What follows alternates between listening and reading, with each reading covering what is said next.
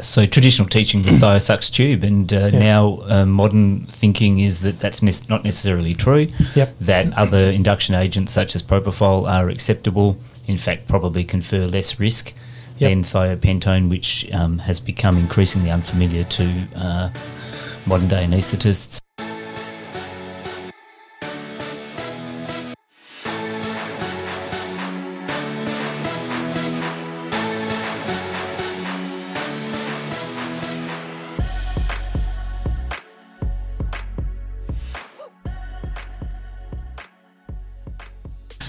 Okay, hi everyone, welcome back to the podcast. Um, this week I've got Graham and Matt, so yeah, been here before, and we we were going to like talk about what we're going to the, the plan for the podcast, and then I said no, let's just go for it. Yep.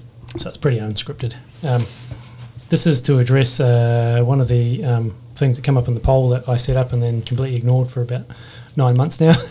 I think about 12 or 13 people have voted for us to talk about different anaesthetic indu- induction drugs. So, um, based on that request, we've done absolutely no sort of like formal literature review or, or appraisal of the ev- of the evidence. We're just going to talk about it and uh, um, yeah, just talk around the subject basically. I don't know. Con- controversies and, and yeah, um, yeah, yeah. consensus from Linda's broom cupboard.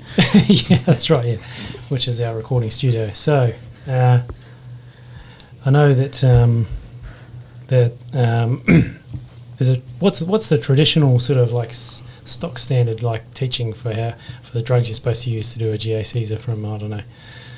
15, Thi- 15 years ago. Matt, do you- Thio sucks. Thiosucks tube sounds familiar. Thiosucks tube, yeah, yeah. yeah. it's quite a, that's quite a, uh, a well-known phrase. So I thought maybe we should um, let's just talk about like a scenario. So you got a woman, she has in labour, and they um, notice that she has she's had a cord prolapse, so she's come rushing to theatre um, with a cord hanging out. She's she's fit and healthy, but everyone's worried about the baby, and they wa- and they go, "There's no time for you to do a spinal or epidural or anything. You got to knock her out, doc." Get hurry up, the baby's dying. so um, Well, I, I would What would you question. I would question first of all whether the baby was dying, yeah, and um, consider um, just taking some pressure off the cord and thinking about a regional block. yep, you could and, do that. Um, yep. Decategorizing the cesarean section to a category two. Yep. Okay. You ruined the whole fading that. podcast. so let's talk. What, so now we can talk about lidocaine now. okay. Let's assume that we don't know how to do that. That we um, we have to do a general anesthetic. Yeah, so traditional teaching with Thiosucks tube, and uh, Yeah. now uh, modern thinking is that that's ne- not necessarily true. Yep. That other induction agents such as propofol are acceptable.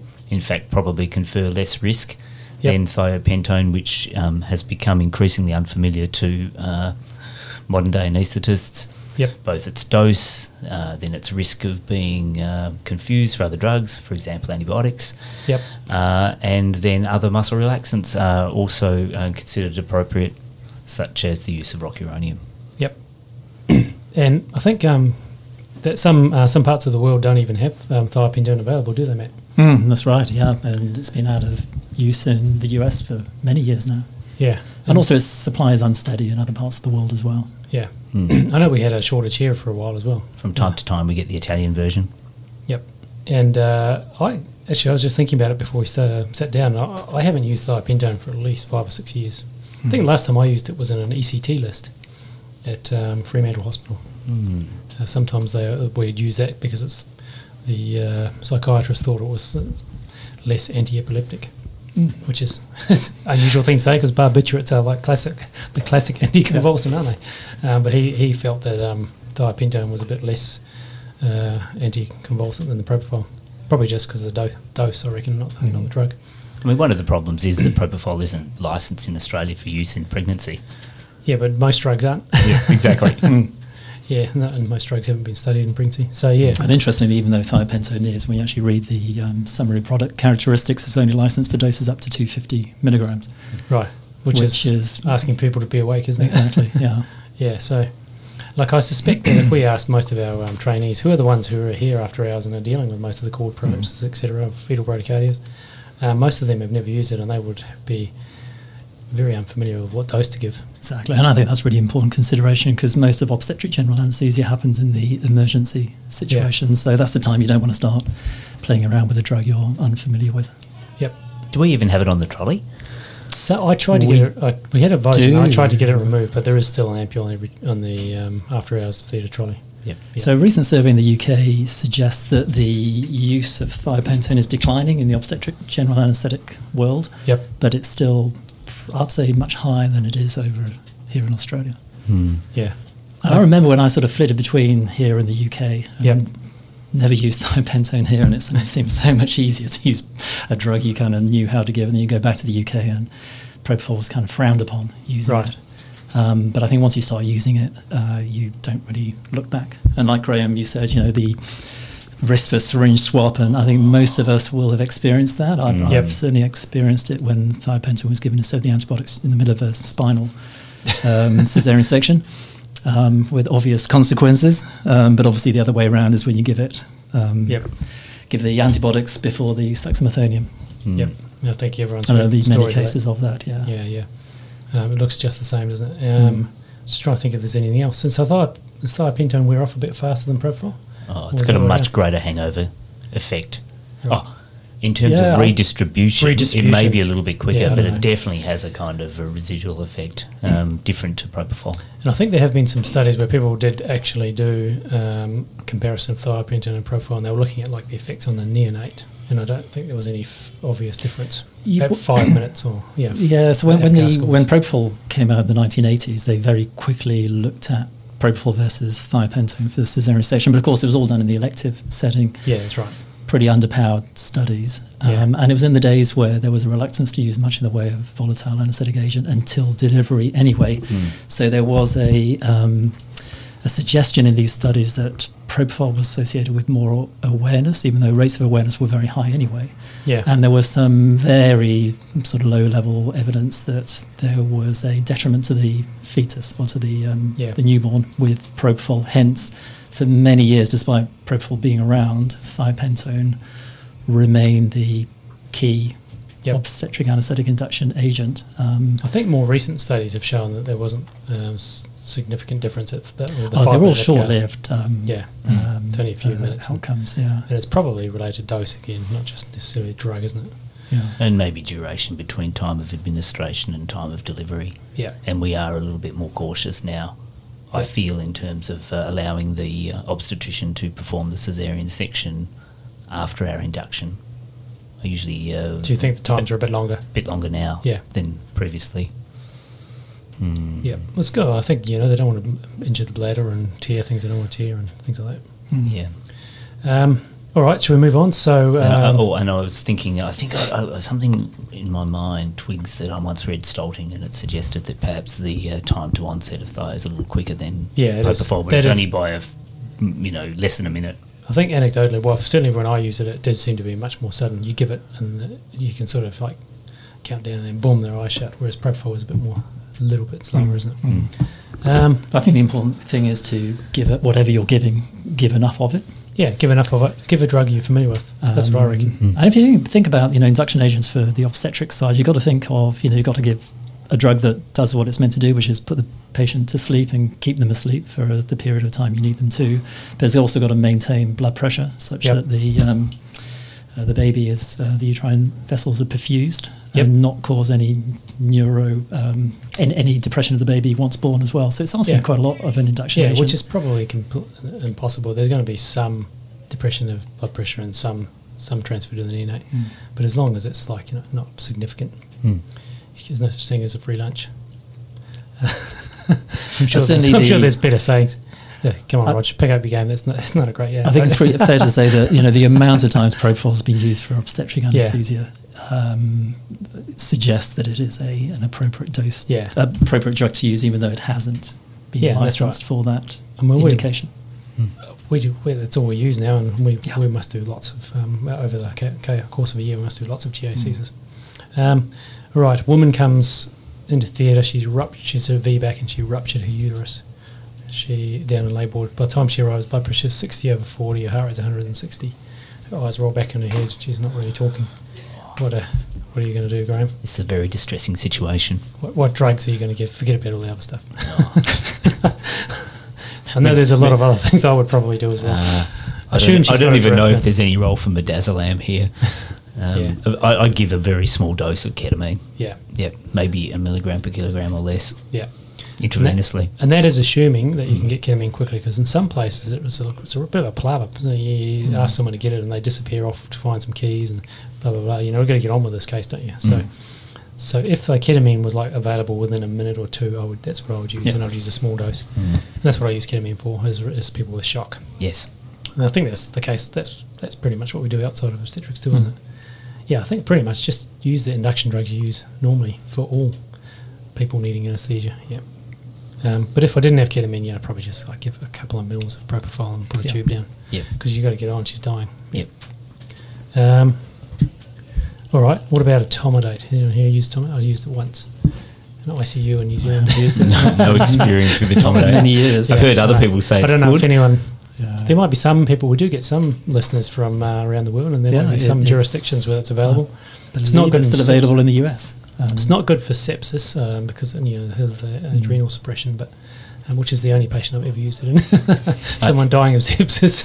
I have worked with a senior uh, New Zealand anaesthetist who um, talked it up yeah, as being uh, a good drug to it use is quite stable. Yeah, in patients who are hemodynamically challenged. yeah, but I think ketamine is too. So I don't think we're missing out. Yeah. Oh, look, I've had bad experiences with ketamine where an excessive dose has been administered. It's definitely a um, direct myocardial depressant. Yeah. And you've got someone who's uh, shocked. It- Yep. If you give too much, expect um, no Yeah. pulse a few seconds later. Well, someone's hypovolemic and you stick a tube in and start ventilating Mm. positive pressure. That's that interferes with venous return anyway. So even if you give no drugs, that'll Mm. that'll probably knock them on the head. All right, so that's that one answered. So Now- um, my uh, my take home um, message would be just feel the pulse as you give the drug. Yeah, Then you can titrate your uh, interventions to effect. ruptured uterus. I also say get someone to compress their aorta and give some volume. Yep. Yeah, Yeah. um, And then expect coagulopathy. yeah. okay, this is probably the one that stimulated the people who voted for us to talk. Um, so, a woman with severe preeclampsia needs an urgent caesar under GA because her because she's got fetal compromise, and her platelets are only I said 35, but I might make it even lower because some people probably do a spinal. some brave individuals who go, yeah, stuff it. I'll put a s- I'll put a needle in her back. I'm keen. Um, 26. let's make them 17. Okay. to spy her platelets is 17. Her blood pressure is 210 over 110 Hmm. when she arrives in theatre. I'm getting flashbacks to a case from about eight years ago. mm, Um, all right, so what? Are, how are we going to do that? So the fetus is compromised, but it's not a code blue or anything. They want you to do a Caesar in the next 30 minutes under GA I think you probably you might need about an hour. Uh, to get her to sleep. Well, to do it, no, to, no, no, no, to care for her safely. So I Yeah. think you definitely pay attention to her blood pressure. Oh, to get her asleep, what are we going to use? my, my violin playing? One of the, the drugs that has the slowest brain blood barrier penetration known to man. maybe maybe she can drink some propofol. or something. Mm, no, um, okay, Hmm. Yeah. jokes aside. Yeah, no, no, I think I- I, I think you've got to stabilise the blood pressure. Yeah. and I think you probably well in our setting, I'd be talking to hematology, getting some platelets across. Yeah, okay. And that's gonna that- take a let's little skip while. all that stuff. Let's just Yep. talk about induction. Yep. Uh, uh, so, that- But I think it's an important point, though, Roger, because sometimes that there is pressure Yeah. on us to Yeah, to okay. get on and do this. When I think Graham, you're absolutely right. You know, you, Yeah. you can delay this, well, actually, and I, you can I make agree. things much much safer. Yeah, by- so you don't even need to use. That's Graham's getting a phone call from his girlfriend. my, my wife. Oh, sorry, I was trying to I was trying to create controversy. uh, yeah, you don't even need to like, you like use um, anesthetic drugs to blunt the blood pressure response. To it. you can just take your time and give her hydralazine and Mm-hmm. albuterol and wait until the blood pressure's under control before you start. And I'd give, maybe give a four gram loading dose of magnesium or something. Mm-hmm. Just use the traditional antihypertensives that you use in severe preeclampsia. Because most You of don't the harm need to from panic. severe preeclampsia, you know, the, the immediate lifelong harm is from um, hypertensive crisis resulting in intracranial events. And Yeah, that's- whenever we that's do right. our simulations, there's always this rush to, you know, try To and knock 'em off prevent to sleep, yeah. seizures or to get them off to sleep and deliver them. But when in fact, you know, the harm is most likely from the blood pressure side of things. So Yeah, that's controlling that is the emergency. Yeah, so this is mood- kind of how I've seen it over the years now. Yeah, yeah, and um, and so this extrapolates outside of obstetrics too. You know, if you've got someone with a subarachnoid hemorrhage or some other hypertensive, severe hypertensive disorder. Um, so yeah, so just stabilise them before you actually start, and then I'd probably still use propofol and um, probably still use succinylcholine. We haven't talked about muscle relaxants yet, but we we'll talk about the succinylcholine versus rocuronium after this, maybe. Um, what? Um, so I've talked about just using the normal pregnancy-related antihypertensive drugs to get a handle on things, and what are the traditional um, adjunct drugs that people talk about using? So as well as propofol and sucks, say for example, most people give some something else to blunt the hypertensive response to having a laryngoscope in your mouth. like an Um, opioid. Yeah, well, it's a whole he- whole list of them, and to be honest, um, most of the evidence is like small studies of uh, you know thirty to sixty people who are not hypertensive. so I think the evidence base is pretty poor in it. Well, Matt and I were just talking about it before we walked into the room that it, as long as you use something and keep an eye on the blood pressure, I think that's probably as much as you can say. You can't really have definitive Hmm. black and white statements about this is the best thing to use. But well, what are what are the what are all the different options? So I guess from an opioid side of um, Yep. uh, point of view, you've got um, alfentanil is probably the most common and most Yep. easily accessible and user friendly, I would think. What Um, dose do you use? I would give two ampules, Yeah. so two milligrams. Two milligrams. Yeah, that's Hmm. what I normally do. Yep. Um, people have used remifentanil. Yep. Again, you've got to reconstitute that. Um, I was once told if you put if you if you make up remifentanil in your usual sort of 50 mic per mil concentration, put it in a five mil syringe and pretend it's a syringe of muscle relaxant, and give the usual dose, it kind of works the same. And Yeah. I've tried tried that a few times. Again, think keeping things simple um, Yeah, I in think it- emergencies. If you're fami- familiar and use remifentanil quite a lot, um, that, that's fine. I think if you don't Um, use remifentanil much, yeah, stick I, with alfentanil. Mm. I think Yeah. so Hmm. too. Um, Yeah. fentanyl Fentanyl, um, yeah, apparently does work. Obviously, is yeah, we all know it's, it takes a little bit longer to work Mm. and it la- hangs around a bit longer. Yeah, so- and a possible concern with the baby as well. Mm. Yeah, I think I did find one study where there is definitely more neonatal suppression with fentanyl. So I think stick with the short one, acting Mm. ones that wear off. Um, unless the baby's like 24 weeks and it's going to go on a ventilator anyway, then, Mm. in which case it doesn't really matter. Um, Do the uh, neonatologists still get concerned by um, trunk or chest wall rigidity from the opioids, From the like remifentanil? remifentanil or fentanyl? I, I don't think they know about it, do Mm. they? I mean, Ah. usually Oh. we just say to them, I thought that's why they didn't uh, use those drugs. Usually, they preferred the old style morphine. uh, the, neon- the neonatologist, Mm. what, where would they use remifentanil for? Well, they wouldn't, but uh, fentanyl I've spoken to them about before for intubation of newborns, and they're Oh, a, little, right, okay. a little bit anti it because they Okay. think it does cause truncal. Okay, I didn't know they Rigidity. used any Mm. drugs. Mm, no, no, They no. usu- they use morphine, but I don't think they give it uh, enough time. Some No, of course not. Often. Mm. Yeah, it's way too slow. Um, yeah, I think so. I think that's yeah, that's a pretty good summary. Um, what dose of? So the other things that have been uh, found in the literature is esmolol, lignocaine, labetalol, GTN, magnesium, dexmedetomidine. All of those seem to work from this, you know, the low, the small studies that they've shown. Um, GTN impacts on uterine tone. yeah, that's right. Um, So a bolus of GTN, but then of course, yeah, once the baby's out, you you, you could be causing um, uterine atony. nitroprusside. Yeah. So all of those things are there. Labetalol is definitely there. Um, you know, that's something that you would you, you could use. Um, lignocaine it seems that lidocaine or lignocaine, or whichever American or or uh, British um, version, is uh, not quite as good as esmolol. Um, I guess esmolol can cause like bradycardia in the fetus too. So, Mm-hmm. Mm. and it seemed like um, magnesium is maybe not quite as good as the opioids, and the dexmedetomidine works, but it, but you have to sort of give it over ten minutes. So it'd be a good one if you didn't mind the patient having a bit of analgesia and sleepiness, and if uh, if you weren't like wasn't trying to crash them off to sleep. And I think the two doses I saw were 0.5 or uh, one mic per kilo. So Okay.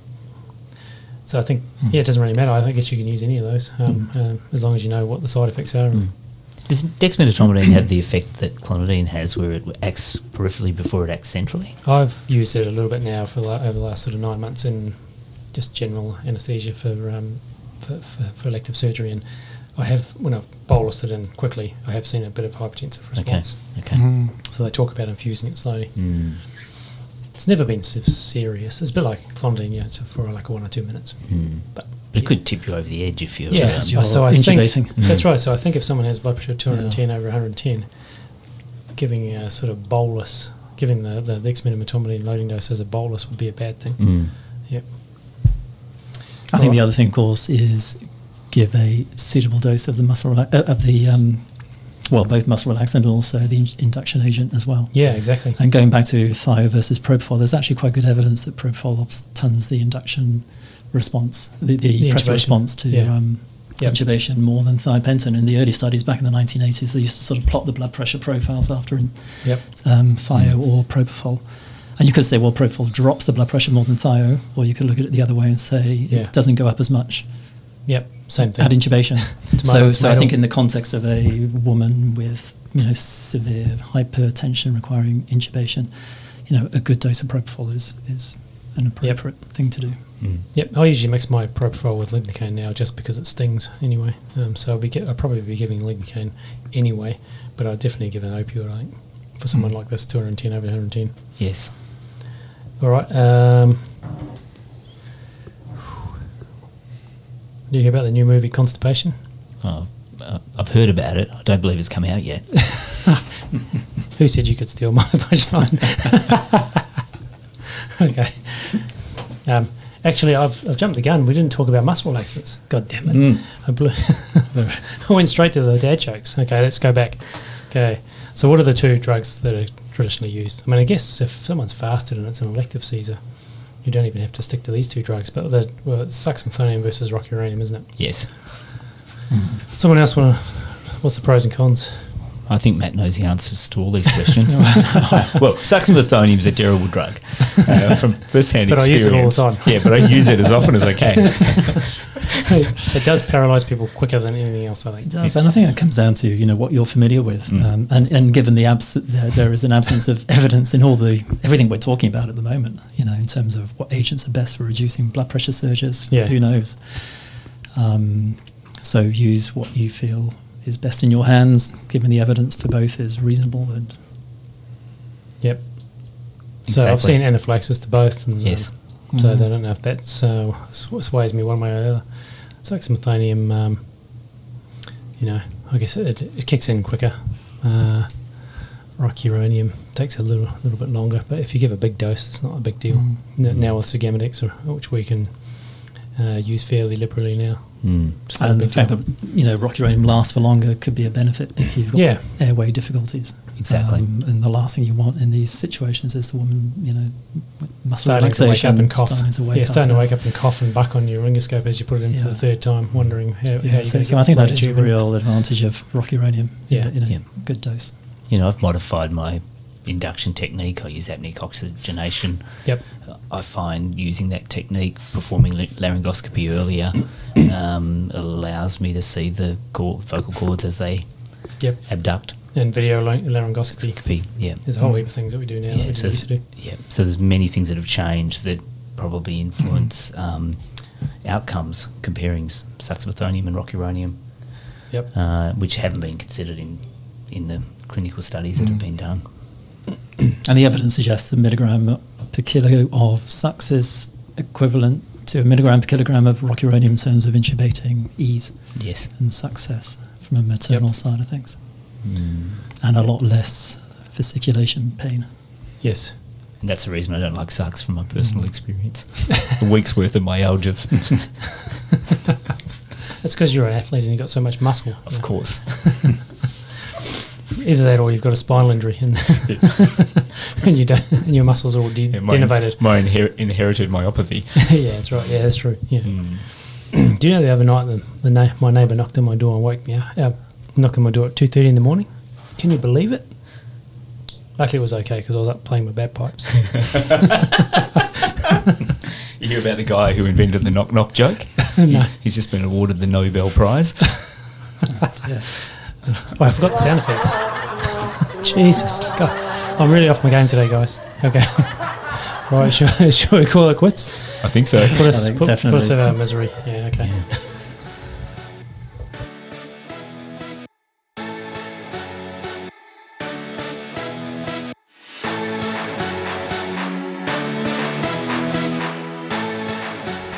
Thanks for listening, everyone. Please go to the iTunes menu and subscribe to the show if you like it.